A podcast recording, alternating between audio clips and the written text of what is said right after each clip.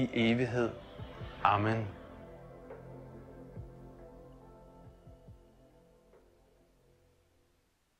Så fik vi alle sammen opfrisket den bøn, som mange af os nok har bedt det meste af vores liv. Øh, det har jeg i hvert fald gjort. Og arbejde med den her bøn, som Jesus han siger, vi skal bede.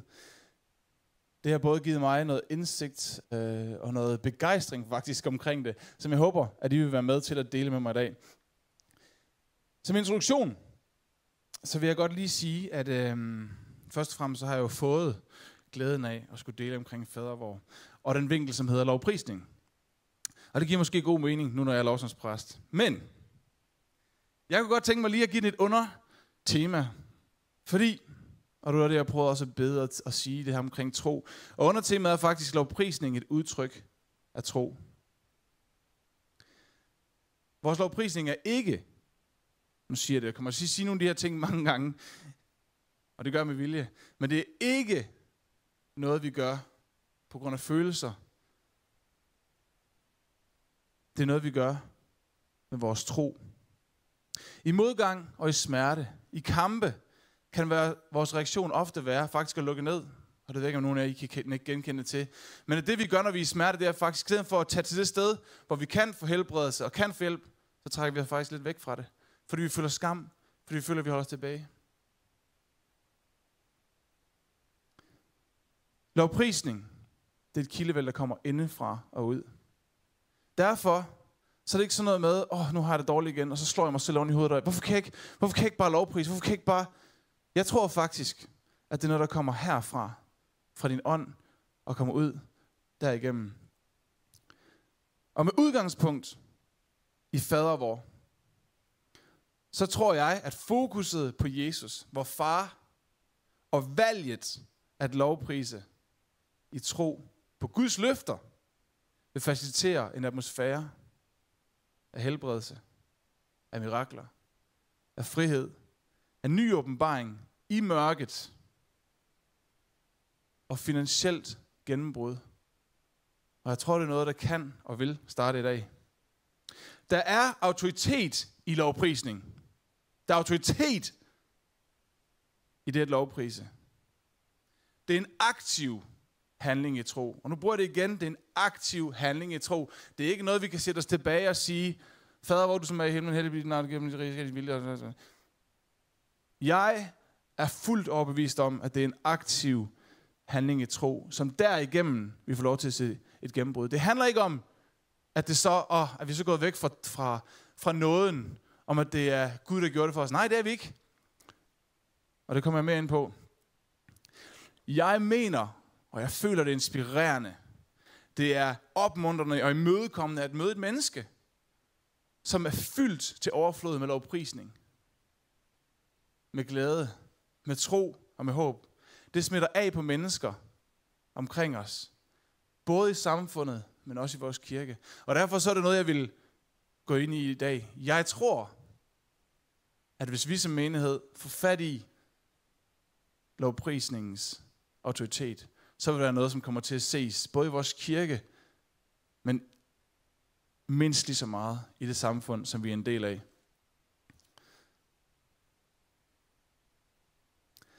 Hvad er vigtigt eller smukt? Hvor far, du som er i himlen, når vi sætter far ind i den her bøn, så starter vi jo faktisk med at sætte hele tonen, både for bønnen, men også for livet og vores tilgang til Gud. Vi henvender os til en nærværende, til en personlig, en relationel, en opmærksom, elskende far. Det er agape kærlighed. Det er baggrunden for, at han valgte os. Det var ikke os, der sagde, hey Gud, han var der allerede. Han havde allerede valgt os til, før at vi kunne vælge ham. Vi var elsket først, for at vi kunne elske. Vores kendskab til Gud blev til et venskab, et fællesskab med ham, som er vores himmelske far. Og det fede her, og jeg ved ikke, om I nogle gange glemmer det, eller om det bare bliver nonchalant, måden vi lovsynger på, men faktisk, så er det jo en helt fantastisk sted at være, fordi han har ingen mangler. Han, vores far i himlen, har intet behov for vores tilbedelse. Men alligevel gav Gud alt for at lige præcis det møde, det kunne komme igen og igen, dag efter dag, lige når vi ønsker det, og lige som det er. Gud længes efter den her dybe opmærksomhed fra vores side. Han længes efter førstepladsen i vores liv. Ikke når vi lige har gjort opvasken, eller vi lige har, eller vi lige har, og så skulle vi også lige.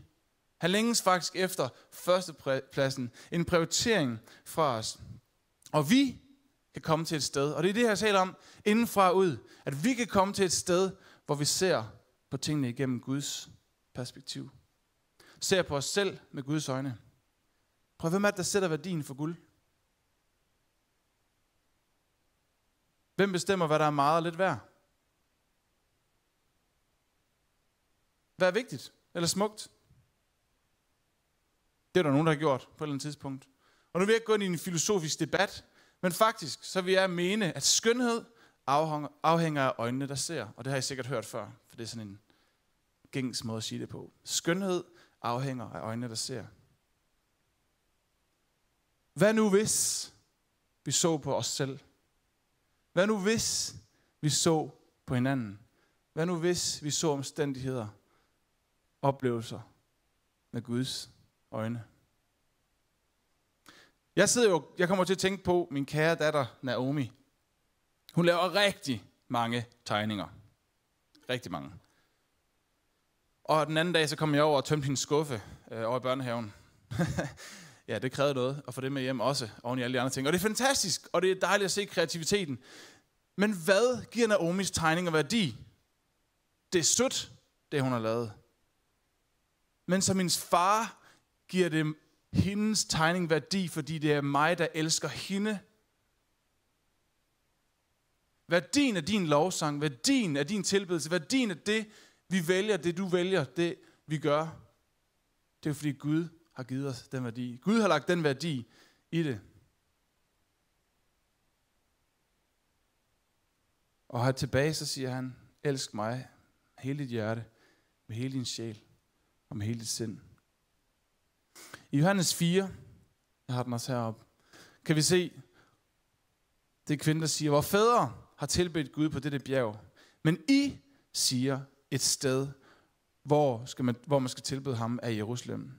Jesus sagde til hende, tro mig kvinde, der kommer en time, der hverken dette bjerg eller Jerusalem, I skal tilbede faderen. Men der kommer en time, ja den er nu, da de sande tilbedere skal tilbede faderen i ånd og i sandhed. For det er sådan, at tilbeder faderen vil have. Gud, og her taler han faktisk om helligånden, det kan vi se, er ånd, og de, som tilbeder ham, skal tilbede i ånd og sandhed. En vigtig pointe med lige præcis det her med lovprisning, det er, vores lovsang er ikke længere afhængig af en mellemland. Og det ved vi godt, og det har vi hørt mange gange, og det hører vi helt fra børnehaven, helt fra børnekirke. Men det er et unikt spor faktisk at komme ind på. Fordi Jesus han sidder ved Guds højre hånd og giver os direkte adgang til det. Og grund til, at jeg siger det her, det er jo ikke fordi, at vi snakker om noget basalt. Det er fordi, at det basale har grundlag for noget helt essentielt. Nemlig noget af det, som jeg som lovsangspræst har, er nok mit allerstørste mål, eller i hvert fald tæt på. Det er, at vi som menighed må lovprise og tilbede med en livsstil. Hele menigheden. Og derfor, jamen er det basalt, er det undervisning?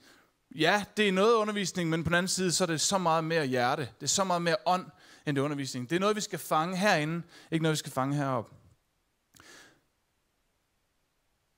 Og tanken er, når hverdagens personlige møder for dig og dig og mig og os bliver et fælles lovsang om søndagen, så vil vi virkelig komme til at se, hvordan Guds ånd rykker. Det handler ikke kun om sang og musik. Vores slår tros udtryk afspejles i alle dele af livet og gennem hele gudstjenesten. Og jeg synes faktisk, det var lidt sjovt lige at kigge på gudstjenesten, og så sige, når vi nu kalder det for en Guds tjeneste, tilbyder vi så egentlig ikke Gud i alle dele af gudstjenesten? Det vil jeg jo mene. Det vil jeg jo håbe. Og selvom I sidder ned nu, den måde, I tager imod i forkyndelsen. Så det, jeg lige skrev ned, det var, Gud taler igennem og bruger forkyndere til at dele sit ord. Det tror vi jo på. Det er også kaldt Guds ord igennem forkynderen. ikke? Skabe tro, give visdom og håb til sin menighed. Vi kan, og nu sætter jeg mig lige ned på stolen igen, vi kan faktisk have en aktiv, lyttende respons. Vi kan være ærende, engageret, og jeg er 100% overbevist om, at hvis det er sådan, vi går imod, og nu kan I måske se videoer omkring Stephen Furtick eller sorte kirker i USA, hvor lige snart der bliver sagt noget fedt, så står de og hopper på forreste række og hænderne op. Og... Men ved I, hvad der sker? Det er et svar til taleren, som bliver inspireret til at give et svar tilbage, som den igen.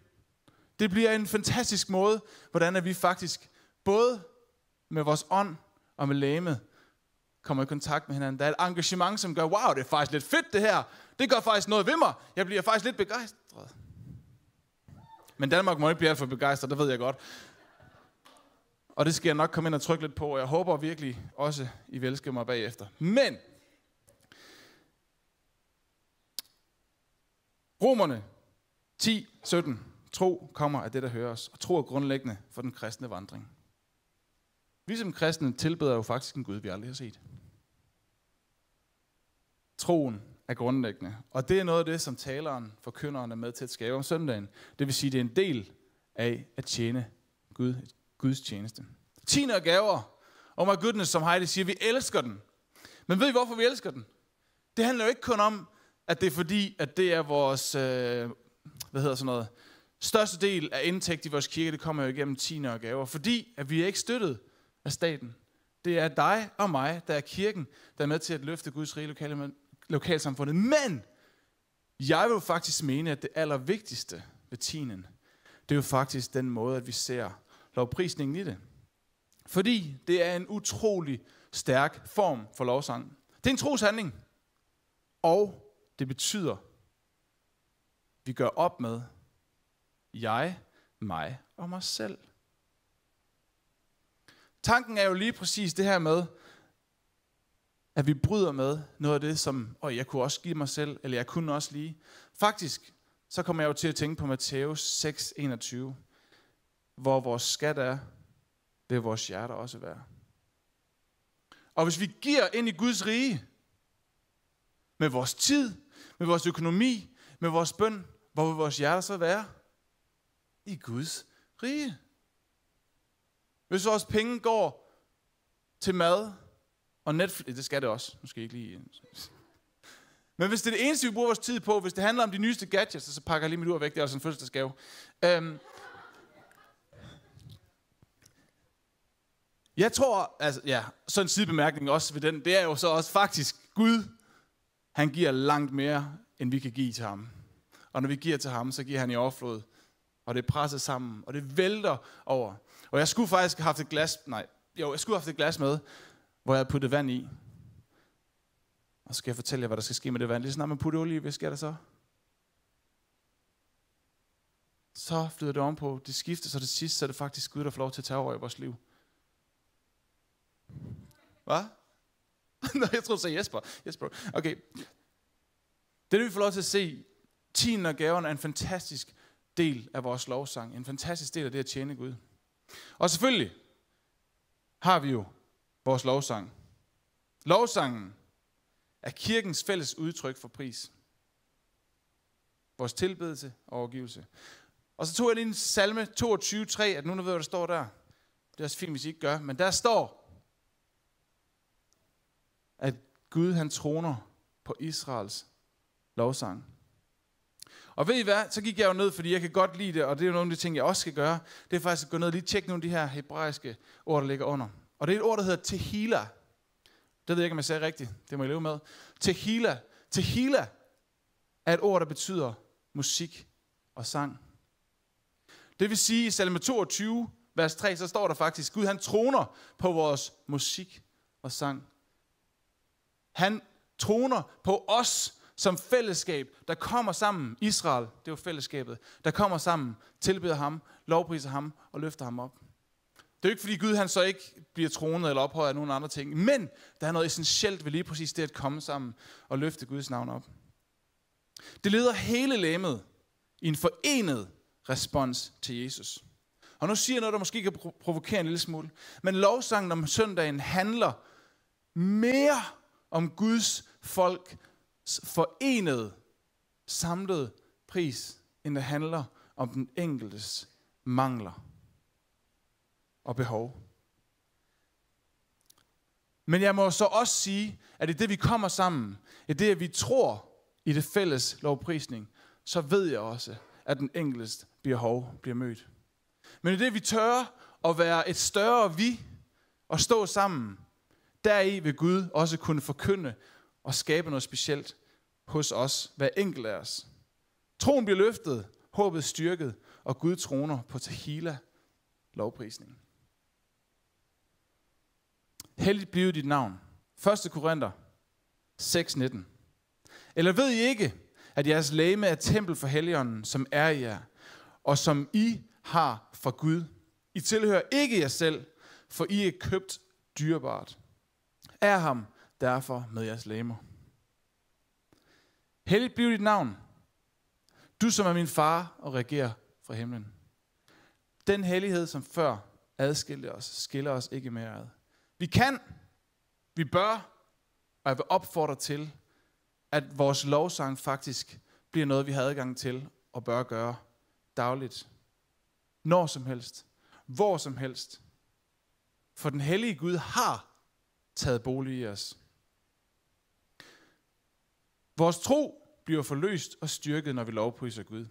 For den han er, det han gør og vil gøre. Og lovprisning er et valg. Nu kommer jeg tilbage til den igen. Lovprisning er et valg. Fordi der er så mange omstændigheder. Der er så mange følelser. Der er så mange ting, som kan sige til os, det her, det giver ikke mening. Hvorfor skulle jeg prise Gud i den her situation? Det ser jo mørkt ud. Det ser tungt ud. Jeg har det jo svært.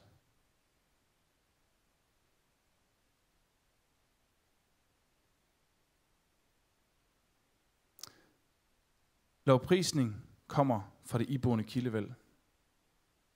Og Johannes 4, den samme passage, vi kiggede på, der står der lidt før, Jesus siger til, til kvinden, det vand, jeg vil give ham, eller give dig, skal blive til en kilde, som vælger, giver vand hele dit liv, og det giver faktisk liv i evigheden.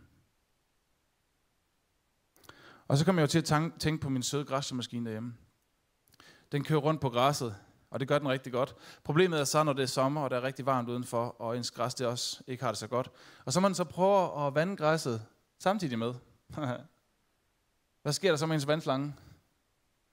Den bliver spist og skåret en lille smule i. Og så prøver jeg jo ihærdigt at lukke den til, og jeg prøver at bruge det rigtige tape, eller ved jeg ikke, det går det ikke godt rigtigt tape, men jeg prøver i hvert fald at lukke den rigtig godt til. Men et par minutter senere, så, så sprøjter det bare ud igen fra det hul, jeg har prøvet at lave. Og hvad er min point? Min pointe er, lovprisning, som kommer indenfra og ud, det kan ikke stoppes. Det kan ikke lukkes. Det kan ikke holdes tilbage.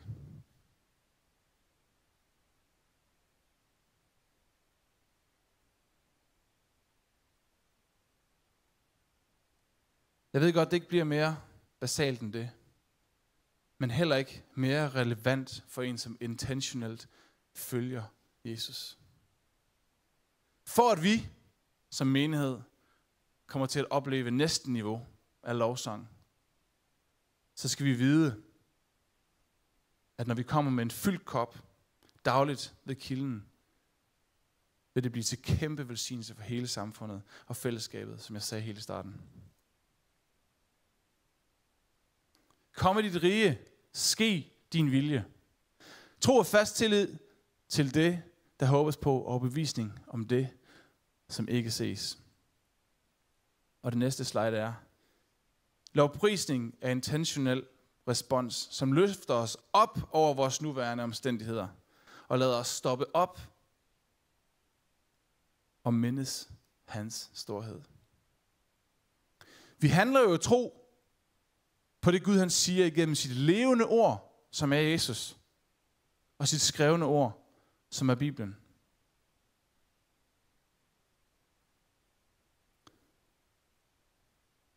Vi søger at løfte vores øjne mod hans vilje og hans rige. Ikke vores egen. Jeg kommer til at tænke på Apostlenes Gerninger 16, hvor Paulus og Silas er smidt i det dybeste fangehul. Og alligevel er deres udtryk hvad? Lovprisning.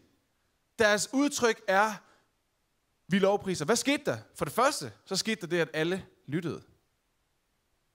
Og for det andet, så rystede templet sig. Eller rystede templet, det gjorde det også. Så rystede fængslet. Deres lænker faldt af. Dørene åbnes, og de kunne gå ud i frihed. De kendte ikke deres skæbne, men de kendte deres Gud. Hørte I det? Det er tro. De kendte ikke deres skæbne, men de kendte deres Gud. Og når vi bruger tid dagligt, hver for sig, i lønkammeret, kald det hvad du vil, sammen med Gud, så lærer vi at kende Gud. Vi lærer ham i et fællesskab. Han er ikke bare en, vi har hørt om, en, vi har læst om, men han er en, vi har et levende forhold til. I Romerne 12, 1-2 står der sådan her. Så formaner jeg jer, brødre, ved Guds barmhjertighed, til at bringe jeres læmer som et levende og helligt offer, der er Gud til behag. Det kommer nok til at provokere det her lige om lidt. Det skal være jeres åndelige gudstjeneste. Og tilpas jer ikke denne verden, men lad jer forvandle, ved at sindet fornyes, så I kan skønne, hvad der er Guds vilje, det gode, der behager ham. Det fuldkommende. Et offer handler om, at nogen eller noget skal dø.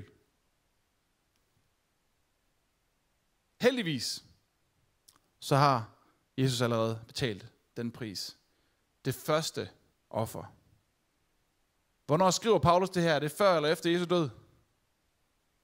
Efter Jesu død. Det vil sige, Paulus, han taler ikke kun om frelsen og nåden, som Jesus gjorde for os, da han døde.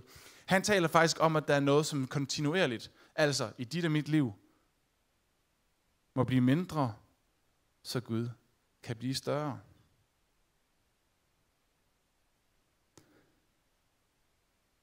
Bibelen taler om nogle forskellige kropslige udtryk på lovsprisningen.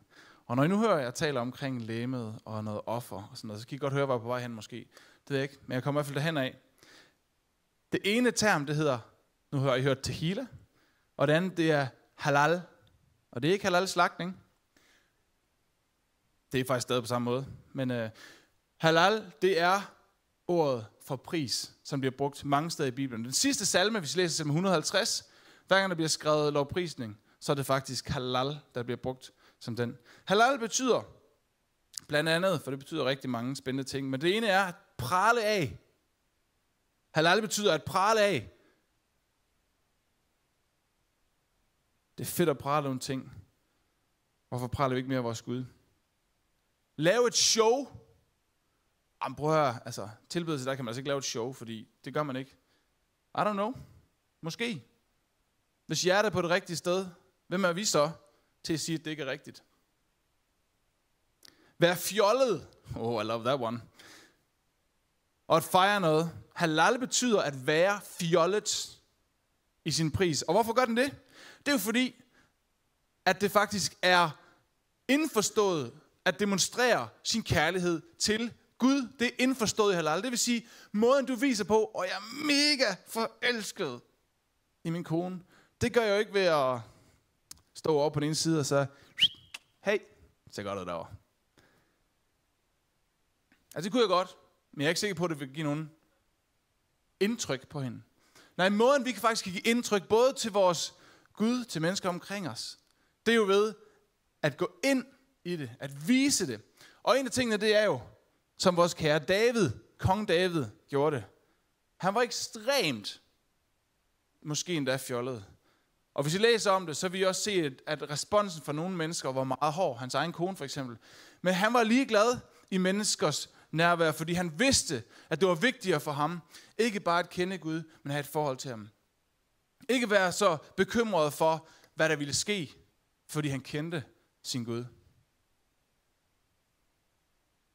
Og jeg skulle starte det her derhjemme selv.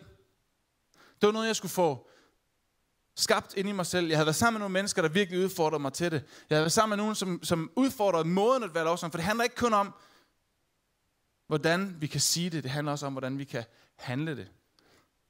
Og jeg, kunne, jeg lukkede gardinerne, lige sådan som vi gør nogle steder herinde. Skulle mega holde op for musikken. Og jeg kan jo godt lide at ramme tonen, når jeg synger. Det kan I også godt, tror jeg. ja, anyways. Um, I hvert fald, så råbte jeg bare. Jeg sang igennem. Jeg hoppede og dansede. Så mega dum ud. Det er jeg sikker på.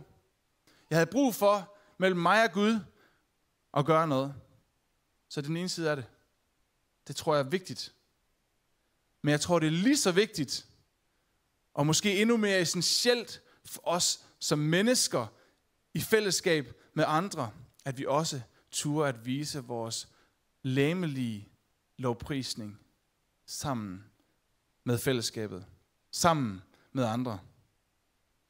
Fordi der er frihed for menneskefrygt, hvis vi er sammen med mennesker, når vi gør det. Frihed fra vores egen stolthed. For hvis jeg spurgte jer nu, hvad er egentlig grunden? Det kan godt være, at der er nogle helbredelige grunde til det også. Yes, det er fair. Men hvis jeg spurgte jer, og nu skal I ikke svare på det, men måske tage det med. Hvad er det, som nogle gange gør, at vi lader være med at vise med vores krop, hvad det er, vi føler omkring Gud?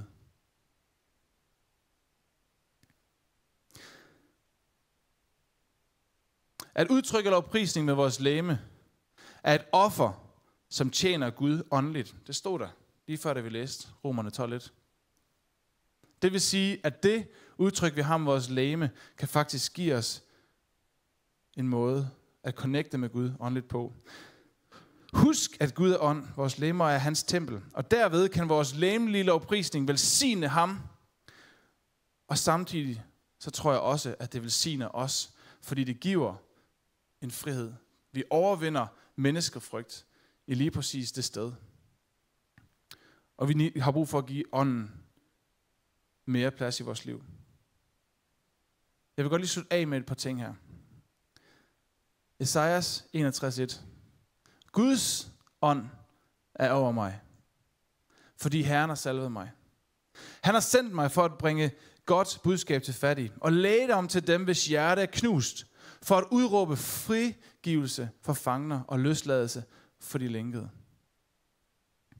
Lad troen få liv i vores liv, ved at kilden, altså helligånden, får lov til at flyde over med glæde og begejstring og jubelråb, med dans og lovprisning og udtryk. Jeg er fuldt overbevist om, at det er en ting at hoppe og danse foran. Det er en ting at råbe, og det er en ting at bede, og den anden at handle. Men nogle gange så er den handling, der skal til ovenpå, Gud, jeg ønsker frihed. Gud, der er frygt for, at mennesker skal bebrejde mig, eller sige, det ikke er okay, eller ikke gøre sådan, eller gøre sådan. Og den frihed, den kommer af, at vi laver en handling i midten af andre mennesker. Nogle gange så er der nogle ting, vi skal gøre, ikke bare mellem Gud og mig, men så er det faktisk igennem Gud og mig og mennesker. Fordi vi er sociale skabninger. Vi er skabt til at være sammen med andre. Og jeg tror på, at i dag, på forskellige måder, kommer vi til at opleve frihed. På forskellige måder og forskellige områder i vores liv, kommer vi faktisk til at kunne give respons på lige præcis det her. At når vi velsigner ham med vores handlinger, så velsigner han os tilbage med frihed fra frygt. Med frihed fra stolthed. Han hjælper os med at gøre op med os selv. Og som jeg sagde med det der glas vand, hvis jeg putter olie ned i, så vil Gud få lov til at få mere og mere plads. Så jeg selv fylder mindre og mindre i mit liv. Og når jeg fylder mindre og mindre, så bliver jeg også mindre og mindre bekymret for, hvad mennesker tænker. Og mere og mere opmærksom på, hvad Gud han mener. Og jeg kunne faktisk godt tænke mig at starte med en måde at øh, give ansvar på. Fordi der, jeg tror også, der er nogen, som har brug for at mærke og vide, yes, Gud, yes, Jesus, du skal have førstepladsen i mit liv. Så vi igen får lov til at opleve den glæde og begejstring, som det er at have Jesus som sin personlige frelser og ven. Og jeg ved ikke, om der er nogen her i dag, som tænker, det er det, her, jeg har brug for at give gensvar på igen. Det er det, her, jeg har brug for at sige. Eller måske det første gang, jeg bare siger, Jesus, du skal være herre i mit liv. Fra den her dag af, så tror jeg på, og jeg vil have, at den glæde og den begejstring, og det kildevæld, som bliver talt om, det vil jeg have med mig. Så vi gør, som vi gør. Den her første del, det handler bare lige om den enkelte person. Så kan vi ikke bare lige lukke vores øjne og bøje hovederne. Hvis der er nogen herinde, der ønsker, at Jesus han skal tage den første plads igen i livet. Hvis I mærker, der er for mange andre ting, som er fyldt. For mange andre ting, der har været vigtigere. Hvis jeg bare mærker, i dag skal du have min første plads igen, Jesus. Eller for første gang. Så bare løft hånden op. Og tag imod det.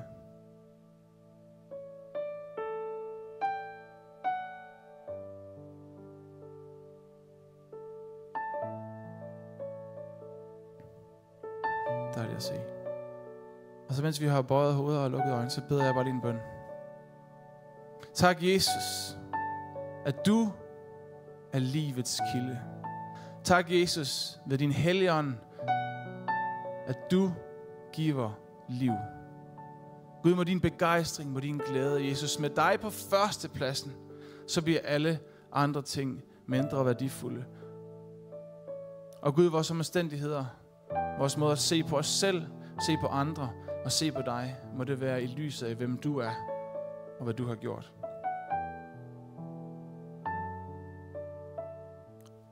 Og så vil jeg godt udfordre os alle sammen til at stå op.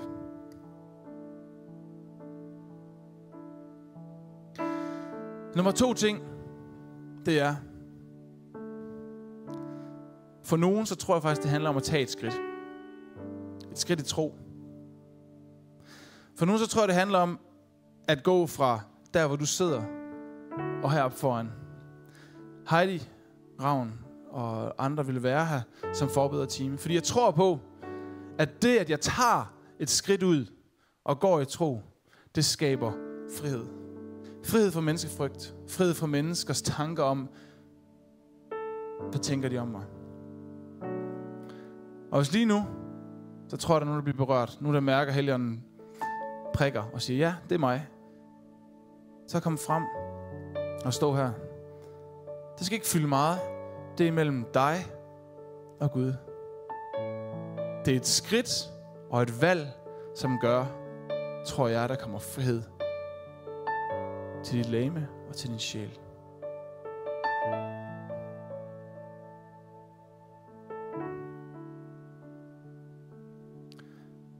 Og hvis der sidder nogen derude og følger med, så har jeg også bare ideen om, hvis I sidder på en sofa eller på en stol, så rejs jer op, tag et skridt foran, og tag imod den bøn, som jeg vil bede. Og hvis der er andre herinde, som har brug for at gøre lige præcis det, og tage et skridt og komme frem, så gør det nu.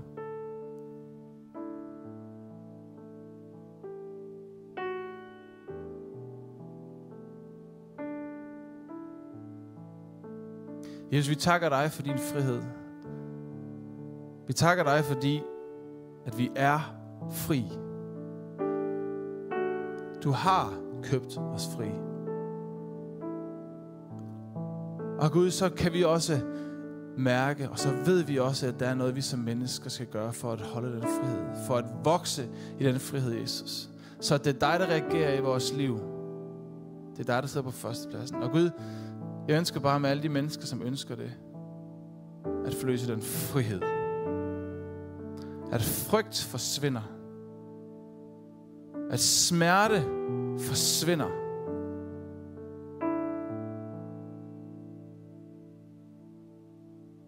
Og Gud, må du give nyt håb ind i vores liv. Nyt håb til at vandre, til at stå og lovprise dig, uanset den smerte, vi står i. Og den sidste del, som jeg gerne vil gøre, det er ikke lige så følelsesladet, som det har været indtil nu. Det handler faktisk om, at vi som kirke står sammen. At vi som enkelte personer vælger at sige, hey, jeg kan bevæge mit læme. Og det glæder jeg mig over. Og jeg blev mindet om den her, den her, det her vers igen fra Apostelskerne 16, som taler om Silas og Paulus. Og jeg vil gerne profetere over os og jer i dag og sige, ligesådan som Paulus og Silas oplevede, at de lovpriste, da de bevægede sig i tro, da de gjorde det, de kunne, der oplevede de, at lænkerne faldt af. Der oplevede de, at det mørke, de sad i, der blev dørene åbnet. Så uanset om du står herinde i dag, eller sidder derude, eller står ude rundt omkring, eller når du ser det her senere, så er der et moment, et øjeblik lige nu, som vi skal tage imod, som vi skal tage fat i, og sige yes, når jeg laver det her troskridt og lovprise, så kommer vi til at opleve, at længerne falder af, at dørene åbnes, så mørket forsvinder, og lyset kommer ind. Og derfor så har jeg bedt bandet om at spille Du er liv igen. Slut af med at lovprise ham, at give ham æren. Men inden vi gør det, så kunne jeg lige give Peter over mikrofonen. Snak med ham inden. På onsdag har de den her helbredelsesaften øh, med folk, der kommer på besøg. Peter han sagde til mig, hey, jeg har sådan nogle, nogle øh, kundskabsord, jeg gerne vil dele. Og jeg synes, det giver mening i den her atmosfære. Inden vi går ind i, for jeg tror, der er frihed at bære hen i dag. Jeg har bare en oplevelse af, at øh, der er mennesker her, du kæmper med værtrækningsproblemer, øh, hvor noget af det kommer fra frygt og angst. Jeg tror på, at Gud han løser dig, som vi beder for dig lige nu. Jeg har en anden oplevelse af, at der er mennesker, du kæmper om det er lever eller nyere problemer, eller problemer med maven. Jeg tror på, at Gud han vil helbrede dig. Jeg tror på, at da Jesus han døde på korset, der tog han din sygdom, og da han opstod igen, der besejrede han den fuldstændig. Så hvis du er i, i en af de her kategorier, så enten læg din hånd der, hvor det gør ondt, eller hvis du er syg andre steder, så læg din hånd der, fordi Guds kraft er på det her sted. Han er nødt til at... Prøv. Samuel, han kan ikke stå heroppe og, for, og, og prædike om, at nu er der helbredelse, og nu er der befrielse, og Gud han så ikke bekræfter sit ord. Det er ikke den Gud, jeg kender. Hvis ikke du kender ham, så kan du, så kan du lære ham at kende i dag. Det, det er derfor, vi er her. Øhm, men hvis du har, hvis, hvis, hvis du har brug for forbøn, hvis, hvis, hvis det her ord, jeg giver, siger, giver mening for dig, så læg din hånd øh, der, hvor du oplever smerte eller sygdom, så forløser vi Guds kraft lige nu. Så kan jeg takke dig, fordi at dit ord siger, at den, som søn får gjort fri, skal være virkelig fri. Jeg tak, fordi dit ord siger, at du sendte dit ord og helbredte vores sygdomme. Så her lige nu, der forløser din kraft ned over enhver person her, som oplever sig bundet af frygt og angst, hvor det sætter sig på værtrækningsproblemer. Frygt på grund af omstændigheder fra mellem 3 til 5 år siden, hvor folk sagde noget, hvor folk gjorde noget, hvor folk trådte ind over dine grænser, og hvor der var noget, der gik i stykker på indersiden af dig, og hvor hele dit liv fra den, fra den, fra den, fra, fra den dag af indtil i dag har været en flugt væk fra det. Jeg løser dig fra det lige nu i Jesu Kristi navn. Jeg løser dig fra den frygt. Jeg løser dig fra den håbløshed. Jeg løser dig fra den opgivenhed, der kom ind i dit liv, hvor det var som om det hele var bare ligegyldigt. Hvis det her kan ske for mig, så må jeg være en forfærdelig person, og derfor så, så, så, så, så har jeg ikke fortjent at leve. Jeg løser den af de personer, som kæmper med de ting lige nu i Jesu Kristi navn. Og jeg så takker dig, fordi dit ord siger, at du sendte dit ord, og du helbredte vores sygdom. Her dit ord siger, at ved din sår blev vi helbredt for 2000 år siden. Så her befaler enhver sygdom, som er i de menneskers læmer, både dem, som er her, men også dem, som ser på skærmen. Jeg taler frihed, jeg taler forløsning, jeg taler helbredelse, jeg taler til, til, til, til, til conditions i maveregionen, om det er leverproblemer, om det er nyreproblemer. Jeg forløser Guds kraft. Jeg taler til enhver smerte i forskellige steder i kroppen. Slip dit tag, Guds folk lige nu. I Jesu Kristi navn. Og jeg så takker dig for din helligånds nærvær. Jeg takker dig for din helligånds kraft. Jeg takker dig for din helligånds liv. Her takker fordi du bekræfter det ord, som Samuel har talt her. At når vi træder ud over kanten og tilbeder dig, så møder du os lige præcis der. I Jesu Kristi navn. Amen. Lad os gøre det. Vi har givet mordet. Lad os handle i tro. Og tro på, at den frihed også, som er kommet i helbredelse for det Peter, han har bragt nu. Tro på det. Bliv med at stå på det. Lad os lovprise sammen.